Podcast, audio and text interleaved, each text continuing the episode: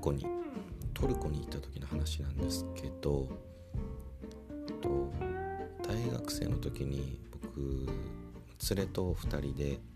トルコに行ったんです。で、まあ、そのトルコで泊まったホテルであの事件が起きたんです。でまずあの、まあ、行く前にネットで、トルコに3泊4泊ぐらいするような、えーと、ホテルホステル取らないダメっていうことになってでネットで探して、まあ、2人だったんで2人で十分なサイズの、まあ、写真も結構綺麗なで日本人のレビューも多いような結構お値段もリーズナブルなとこが見つかったんであじゃあそこにしようって言ってあのそこ予約したんです。でまあ、事前にオーナーさんとも連絡取ってこの日に泊まりに行きますみたいな連絡もしてでいざトルコに着いてでじゃあ最初ホテルに向かいましょうっていうことになってで、えー、向かったんです。でまあトルコで、まあ、外出たら w i f i ないとこだとネットも使えないですしで電話ももちろん使えないですしなんで、えっとまあ、事前にやり取りオーナーさんとやり取りしてたそのメッセージとあとはそのネットに載ってた地図をのスクリーンショットですよね。それを頼りに、まあ、まあ、この辺だなっていうとこまでは着いたんですよ。ただ着いたはいいんですけどなんかホテルらしき建物とか看板とか、まあ、そういうのが全然見当たらなくて。で全然本当に分かんなくてどこから入ればいいのか分からなかったんでもう途方に暮れちゃってで連絡手段もないですしどうしようどうしようっていう感じになってで、まあ、たまたまその道にトルコのななんか男の方3人ぐらいがなんか座って休憩してたんでちょっとその人に「すいません」って言ってあのここに行きたいんですけどって地図見せたら「ああ大体ここにここで会ってますね」っていう話になって。でそれでもちょっと見つからないんで「ごめんなさいちょっと連絡してもらえますか」って言ってで電話してもらってでつながったんですよ。でそこでやっとちょっと分かったんですけど、まあ、そのオーナーさんがあの在中してる日頃いる場所とあのその僕たちが予約した部屋がある建物の場所が離れてたんですよ。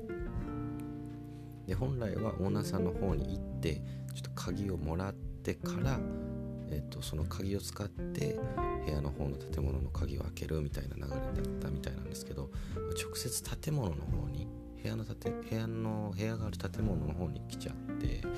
でそれで、まあ、誰もいなかったっていう状況が起こっちゃってたみたいで、まあ、でもオーナーさんと電話つながってそっちスタッフ送りますっていうことで対応してくれてで何分かしたらあのスタッフの方来てくれてあの部屋の部屋,、ま、部屋の建物の鍵も開けてもらって、えー、よかったなっていう話をしてでまあそういう事件というか、まあ、ごたごたがあってでトルコで初めての土地で知らない人とも話して結構、ま、僕たち疲れてたんですよ。でそんな中こうやっと予約した部屋に入れると思ってあの連れてってくれたとこがなんかダブルサイズぐらいの2人用ぐらいのベッドを置いたらもう部屋の3分の2ぐらいが埋まっちゃうぐらいの狭い部屋でで、まあまあ、全然こう予約した時の写真の部屋とは違うわけですよ。でおかしいなっていう話はしたんですけどまあちょっと疲れてて今からまた部屋のなんか交渉みたいなのするのもちょっと疲れたなっていう話で一旦ねその部屋に入って休むことにしたんですよ。ただまあキャリーケースもあの満足に広げられないくらいの小ささでこれはダメやなということでまあその日は休んだんですけど次の日あのオーナーさんにちょっと連絡して予約した部屋と違うんですけどと。その大きい方の部屋の,、ね、あのお金も払ってるんでちょっと移動してもらえませんかっていう風に連絡したんですよ。あじゃあ OKOK っていうことになってあの、まあ、その日のちょっと時間した後にまあ2人ぐらいスタッフの方が来て、まあ、部屋をこう移動してくれることになってで、えっと、僕たちのそのちっちゃい部屋からあのキャリーケースを大きい方の部屋に運ん。でくれてたんですよ。でよかったっていう話をしてたんですけどなんかねその大きい部屋の方からもなんか荷物を出してるんですよ。なんかその荷物出してるのが誰かがそこに泊まってた荷物なんですよ。その荷物をまた僕たちの部屋の方に運び入れてるんですよ。でなんかおかしいけどこれ大丈夫なんかとまあ思いながらもまあまあホテルの方がやってくれてるんで大丈夫だ大丈夫やろうっていう風にまあええかなという風に思ってでまあ僕たち大きい方の部屋にあの入ったんですよ。でまあちょっとくつろいでかったねなんて話もしてちょっと調べ事とかもしてたらあのー、急にガチャガチャガチャってこうその僕たちの部屋の鍵を、ね、こう開けようとする音が聞こえてでパッて、まあ、うちからドア開けたら、まあ、明らかに観光客の、あのー、カップルがすごいこう怪げそうな顔をしながらなんか中から僕が出てきたのすごい驚いて見ててでどういうことですか？みたいな話になって。で、まあ、僕たちも事情があったんででこうこういう理由であのこっちの大きい部屋に移動してもらったんですって言ったら、まあ、そのカップルがまあ驚いててそんなこと私たち僕たち全く聞いてないよと。で、まあ、向こうもええってなったし僕たちもええ言ってないんですかっていう風になってこれはちょっとおかしいなと、まあ、ちょっとオーナー呼ぼうって言ってまあ僕たちはね大きい方に移動してもらったんでまだいいですけど向こうは大きい部屋からちっちゃい部屋に移動させられてるんでね勝手にね。なんでまあそれは怒りますよね。まあだいぶこうオーナーさんにクレームバーって言ってで、まあ、オーナーさんもこうちっちゃくなっちゃうぐらい結構ねあの言葉でまくし立てられててでまあそれは怒る理由も分かりますしででももうそのオーナーさんが言うにはもうその部屋しかないんですと。完全に、まあ、ホテル側のミスなんですけどその対応のしようがないと。じゃあまあもうそのカップルは、ん、じゃあじゃあいいと。金返してください。もう違うホテル行くんでっていう話になって。まあ最後までキレキレ怒ったままもうそのホテルを出ることになったんですよ。で僕たちはあの、まあ、大きい部屋に移動してもらったんでまあまあお金も払ってるしまあちょっと悪いけど、まあ、カップルのね方たちが出たんで僕たちはじゃあここにあの滞在させてもらおうかなっていう風にまた部屋に戻ってあのちょっとゆっくりしてたんですよ。じゃああのまた部屋コンコンコンってノックされてでガチャって開けたらそのオーナーさんが立ってるんですよ。でだいぶなんかこう今までのね、まあ、まだ柔らかい感じの表情してた感じの人だったんですけどなんかすごいこう怖い顔をして立っててで何ですかって言ったら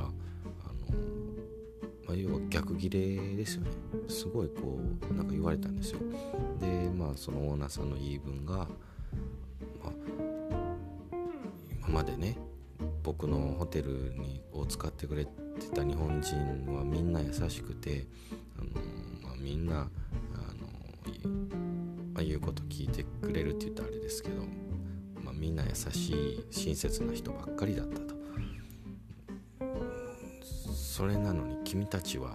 何なんだみたいなあの僕のホテルに来て部屋を変えろと言い他のお客さんを怒らして結局お金も返され返してでそのお客さんもどっか行くみたいななんていうことを招いてくれたんだみたいな100%向こうが悪いと思うんですけどなんかこう八つ当たりというか逆ギレされて。でもうそれはなんか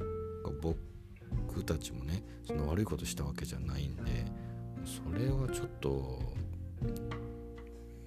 見当違いというか筋違いななんか切れ方だったんでいやそれはおかしいでしょって。普段そんな怒るタイプの人間じゃないんですけどなんかその環境とか疲れとかいろいろあったんですかね。なんかもう珍しくこう僕もちょっとプチンときちゃってでちょっと口論になったんですよ。いやどういうことみたいな。で向こうも全然弾かないですし僕もこれ弾けないなって言ってちょっと口論になって、まあ、結局お互いこう納得しないままこう口論が続いてで最終的にね、まあ、向こうが、まあ、去っていこうとしたんですよ。その去り際にねこれ信じられないと思うんですけどあの覚えとけよみたいな。なんかうんなお前ら絶対覚えとけよみたいなことを言って去ってったんですよ。ええー、と思っていやどういうことと思って。でもう僕はそれ聞いてさらに、ね、おかしいやろっていう話になって。でもう完全に100%向こうが悪いし意地でもそれはもうここ滞在したろうって僕はあの思ったんですけどそのもう一人の連れの方がね最後のなんか覚えとけよっていうのをね聞いてちょっと怖いな思い始めてで、まあ、知らない土地で知らない人で、まあ、人種も、まあ、日本人じゃないし常識が通じないところだしでちょっと怖くないかっていう話になってまあまあそうやなっていう話になってちょっとまあもうこれは出た方がちょっと安全身の危険を感じるくらいちょっと怖いなっていう話になったんで次の日出ようっていう話になって。であのもうちょっと僕はもうあいつの顔も見たくないくらいの感じだったんであのちょっと連れの方に任してあの、まあ、オーナーさんとね、まあ、ちょっとこう柔らかい感じでちょっとごめんねと腰低くあのちょっともう出ますってお金は泊まった分だけ払ってあとは返してくださいってちょっと交渉というか、まあ、そういう風に話してもらって、まあ、その場はなんとかこう収まってで僕たちも新しいホテルも見つけられてでまあよかったねっていう話で、まあ、無事終わったんですよ。でまあ僕はまあおかしいなって今でも思ってるんですけどただ一点ね、まあ、ちょっと感謝というか、まあ、そのそういう口論が起きたことによってこう僕の今の生活というかちょっとまあ良かったなって思う点が1個だけねあるんで、まあ、ちょっとその時のオーナーにありがとうとありがとうは言いたくないですけどね。まあなんか感謝する点があってそれはまあ、英語英会話をこう練習する身につけるにあたってなんか重要なっていうか結構いい練習方法がシャドーイングっていうのがあると思うんですよ。シャドーイングっていう言い方が正しいのかどうかわからないですけどなんかこう空でこうシチュエーションを自分で考えてその一人でこう喋ってみる実際に喋ってみるっていう練習方法がそれをね僕たまにお風呂とかでやるんですけどその時のこうシチュエーションとしてあのその時のホテルのでの口論をこう思い出すんですよ。ね、英語で喧嘩する時なんて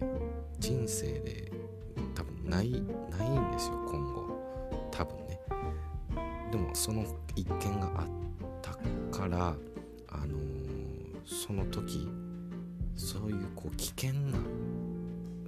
そ言い過ぎかもしれないですけどそういう危険な状況においてこう英語をこううまく言えるような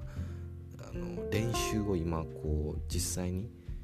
シャドーウィングでしてるんですよ。なんでもうないことは祈ってますけどもそういうこうちょっと興奮状態ででも相手にこう言いたいことを伝えるっていう練習を今僕があのできているのはその口論があったおかげですしまた例えばね外国の友達とかにこういうちょっとこうデンジャラスなことがあったんだよっていうあの説明をねこの一連の今今までこう日本語でしてきたトルコでの一件の説明を英語でするってなった時にどうやって説明するかなって考えたりしてちょっとこう英語の勉強に、あのこのトルコの一件が意外と僕の中でこうストーリーとして